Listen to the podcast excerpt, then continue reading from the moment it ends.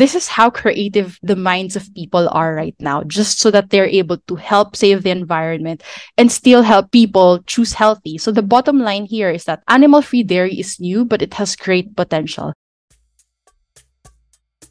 This is the Vineyard Podcast, conversations on brand development for the healthy food and beverage industry with your hosts, Leonard Grape and Victoria Walling. Listen as they navigate the intricacies of developing a healthy F&B brand so you can build a product that stands out, appeals to the emotions, and becomes the preferred one by customers. Many healthy F&B brands today are pushing for a climate-beneficial food culture. So a lot of them are rallying towards a more sustainable, healthy F&B industry and a healthy food system across the world by changing the way food is made and consumed by many. Talking about the healthy F&B space, there has really been an inspiring drive and movement across the sector. In fact, we consider this more than just a growing business industry, but really a global revolution. For this episode, Victoria, you wanted us to talk about the rise of the healthy F&B revolution. That's correct, Leonard. The rise of the healthy F&B revolution is currently happening.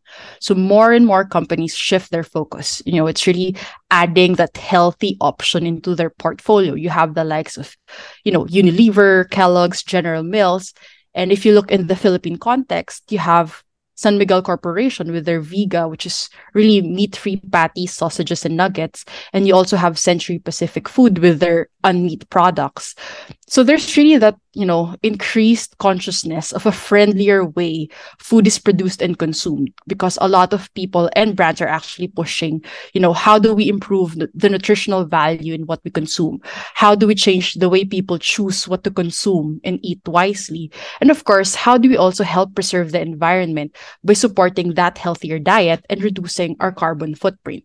So there's really that transformation, that movement to change the way the healthy F&B industry influences the way people live and eat.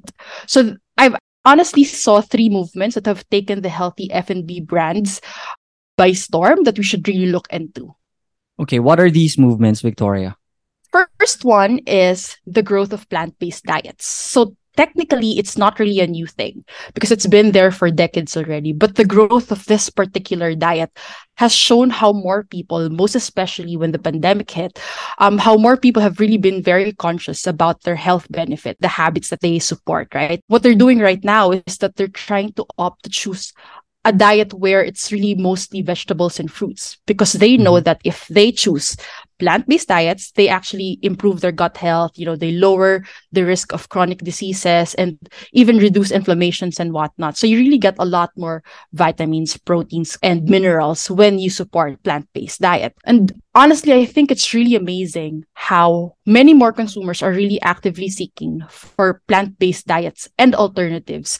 So because of this particular movement, it's natural that businesses, whether you're in the manufacturing business or let's say you're in the QSR business, you're really going to try to meet these demands, right?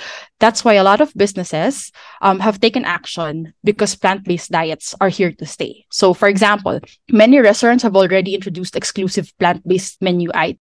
I mean, you go to a normal restaurant, you'll have like maybe one or two options already that's very specific for plant-based items. So they're very conscious already about what consumers are asking for.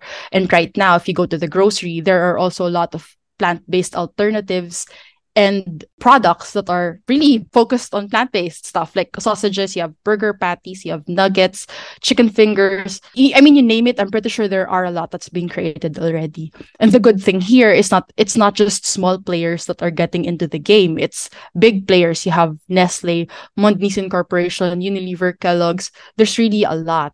And recently, I just read this article that honestly was just posted that there are about 14 public hospitals in New York City that have already started offering plant-based dishes as primary dinner options to inpatients.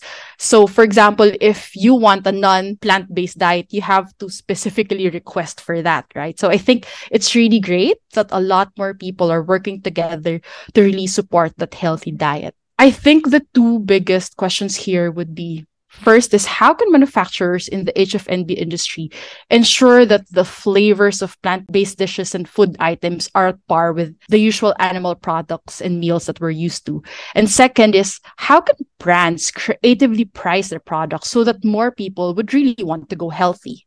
This is a movement in the industry that has seen a constant growth. So I agree with you on this, Victoria. But when you highlighted in terms of the desire of consumers to improve their personal health, and there's also impact on the environmental health, I think those are key items that healthy F&B companies must also note. There's research that says that the two primary considerations for buyers to really go into the healthy F&B diet is really, of course, mainly how to improve their own personal health, but there are also those who are driven by how they can support and reverse the effects of climate change globally. So you've highlighted how it's driven mainly by people's desire to improve their personal health, and how a lot of big corporations, companies, and even organizations are now supporting this path. And this is something that we see to continuously grow even in the next few years, right? Yep, that's correct. So that's the first one. What's the second one that you see as a major movement with the healthy F&B revolution, Victoria? The second one I'm seeing is the expansion of animal-free dairy products. It's, you know, touted by a lot of people in the media right now as the milk of the future because it's free of any animal byproduct. It perfectly imitates or mimics the taste of dairy with lactose, hormone, and cruelty-free. I think it's very remarkable, you know, this whole process where a lot of people, a lot of brands are being very conscious of the carbon footprint that they have, right? So the way that brands are looking at right now is to how can they creatively innovate and produce products that people are used to, but still be healthy, right? So the way that animal-free dairy products work is it's through a process called precision fermentation. Kind of think like how beer is made, you know, it ferments for how many days and whatnot. Here, it's really getting whey proteins produced by microflora. It's kind of like a fungus. So this process churns out identical proteins found in cows and milk. So the great thing about this is that you get the same texture, the same feel, and even the same flavor of real dairy, but it didn't go through the normal process of, you know, getting it from a cow per se, right? Mm-hmm. So that's what I'm really, really happy about this particular movement. So let me just give you a sample. So there's this really well-known company right now called Perfect Day. They're really one of the prominent players in the precision fermentation dairy protein sphere. So they are working and collaborating with a lot of companies in the US that use their whey protein to create milk. So you have, for example, Strive Free Milk. You have Bored Cow, who just launched in 2022. You have Brave Robot Ice Cream, and so much more. And then if you look at other countries, Imagine Dairy is a company from Israel who has also looked for different ways to bioengineer yeast cells to produce milk proteins. So if you look at it, this is how creative the minds of people are right now, just so that they're able to help save the environment and still help people to, you know, choose healthy. So the bottom line here is that animal-free dairy is new, but it has great potential. And I've read also that there are a few possible health benefits to animal-free dairy. First is it contains less sugar, it has more protein, and it has more vitamin B12 than non-dairy alternatives. And of course, you get the taste of normal milk above it all. So if you're, for example, lactose intolerant, but you really, really love dairy stuff, then this is the road for you, right? So more and more companies are becoming environmentally conscious and are looking for ways to still provide dairy milk in a healthier, safer, and innovative way. Hi! Thank you for listening to Brand Start. We are pausing for a quick break. Are you planning to launch a new healthy F&B product in the market? Unsure of how to position and brand it? Or maybe you want to relaunch an existing healthy F&B brand to help increase sales and customer loyalty? Well then, you've come to the right place. At The Vineyard, we help healthy F&B companies in building brands that stand out on the shelves, increase product sales, and drive repeat purchase. If you're interested in working with us, head on to www.thevineyardbc.com to jumpstart your brand development journey. On this second movement, I remember interestingly that there's actually some findings that say about 65 to 7% of the world population are lactose intolerant. So you'll be surprised for the longest years why not a lot of brands have been taking advantage of that until, you know, this movement has allowed One major brand that I remember is Oatly, to really dominate the market and grow significantly in the past 5 to 10 years, offering non-dairy milk alternative, which is based on or coming from oats.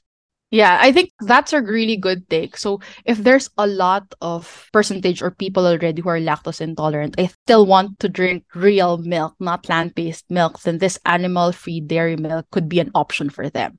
So thank you to all the brands who are getting into this movement, right? Now, let me share with you the last movement I'm seeing. So there is now the introduction of clean meat. So what is clean meat? It's really creating lab-grown meat. It's cell-based, it's cultured meat using animal cells. So while there aren't a lot that's available in the market just yet, there seems to be a potential in this particular movement.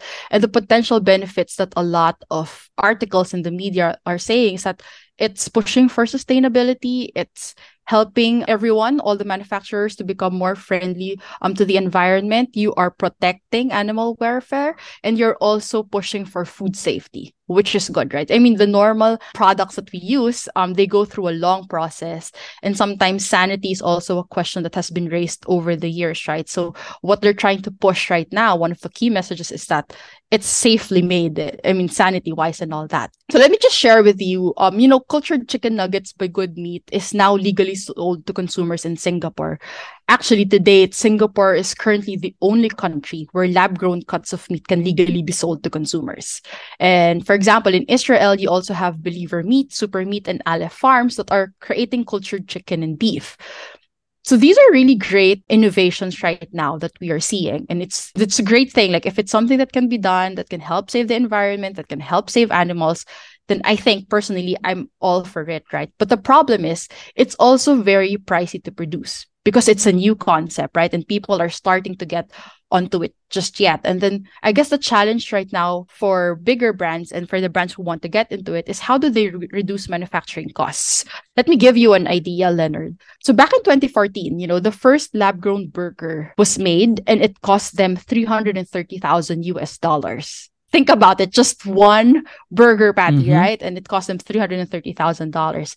And then in 2016, it cost $18,000 to grow a pound of lab-grown meatball. It's very pricey. So if you want people to choose this back then, if it got launched and it got approved, all the regulatories, that's going to be crazy expensive to sell to consumers, right? So I think this is what a lot of manufacturers and brands right now are focusing on. How can they make this massive innovation closer to the public and more affordable for them, right? So right now, it's honestly still too early to say. A lot more companies are working on this, and the greatest impact might be on how it could be sustained by the community. This is a product sector that has been evolving with some quietness, if I may say, but has been making leaps of progress. You mentioned one brand in Singapore, and I remember there's another one within the USA. It's Upside Foods that has recently gotten some go signal from both FDA and USDA to really proceed with some potential testing in the marketplace already. So some calls it clean meat, others dub it as lab-grown meat or cultivated meat, but definitely this is an exciting time for the sector. And you're right that this is going to be not just a subcategory within the whole healthy F&B industry, but it's being seen as a potential whole economic system on its own, wherein, there'll be brands that's going to be producing it, there'll be brands that's going to be distributing it. And you're right, well, it's too early to say its actual potential health impact. There's already a lot of great possibilities for it. And one thing is for sure, one driver for this is it's definitely going to affect our crisis in climate change in a very significant way. I totally agree with you, Leonard. Okay, so we're talking about the revolution that are really driving the healthy F&B industry. And I can't help but remember, Victoria, how this is also in relation to how we contextualize our manifesto. If you remember, when we were really looking at this industry, the way we viewed it is the world is in a war to be healthier. As you were running through these things, we talked about the two major considerations for people to choose becoming healthy or eating healthy would be their personal health and also the environmental health. And that's why when we say the world is in a war to be healthier, it's both the physical health of the people who live in it, but at the same time, Mother Nature in itself, right? Correct. That's a great way to look at it also, because those two reasons are really going to push people to really choose healthy right now as we go through a lot of changes in the world. Let me do a recap of the three movements that healthy F&B stakeholders should continue to look into and observe possible opportunities. First that you mentioned is the continued growth of the plant-based F&B category. And you left this item with two key questions for HFB companies. One is, how can they ensure that the flavors of plant-based products are delicious and enjoyable? Second, how can brands creatively price their products so that more people would have access to it and would really want to go healthy? The second point would be the expansion of animal-free dairy products, which, as you said, has huge potential impact to improve both personal and environmental health, and it's even touted to possibly become the milk of the future. The last item is the introduction of the cultivated meat or meat that are made using animal cells. This sector has seen key milestones with a few brands being allowed to already introduce their products to the market. Any final words on this topic, Victoria? Thanks, Leo, for doing that summary. As more HF&B companies are finding ways for a more sustainable way of production and consumption, this poses a great opportunity for brands to reconsider and consider sustainability and purpose as their core drivers in their businesses. So they not only focus on what they do and offer as brands, but even on how they create impactful storytelling and experiences that can actually transform the lives of the communities they serve. Okay, so that's it for me today, Leonard. What can you tell us about our next episode? For our next episode, Victoria, I want to share a profound tool that healthy F&B companies can use to really envision and explore what's in store for them. What are the greatest possibilities that they can actually achieve for themselves, for their brands, and for the customers that they are serving? It's a concept that I call the desired future brand. That sounds very exciting, and I can't wait for that discussion. See you in the next episode, Victoria, and thanks for today. We hope you enjoyed our episode. Thanks for listening to The Vineyard Podcast with Leonard Grape and Victoria Walling. If you want to learn more about creating and developing a healthy food and beverage brand that is unique, resonates with the market, and builds lasting customer relationship, subscribe and learn more at www.thevineyardbc.com.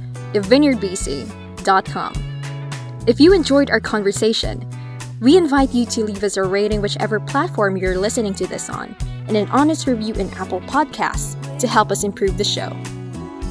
Make sure you tune in to the next episode of The Vineyard Podcast.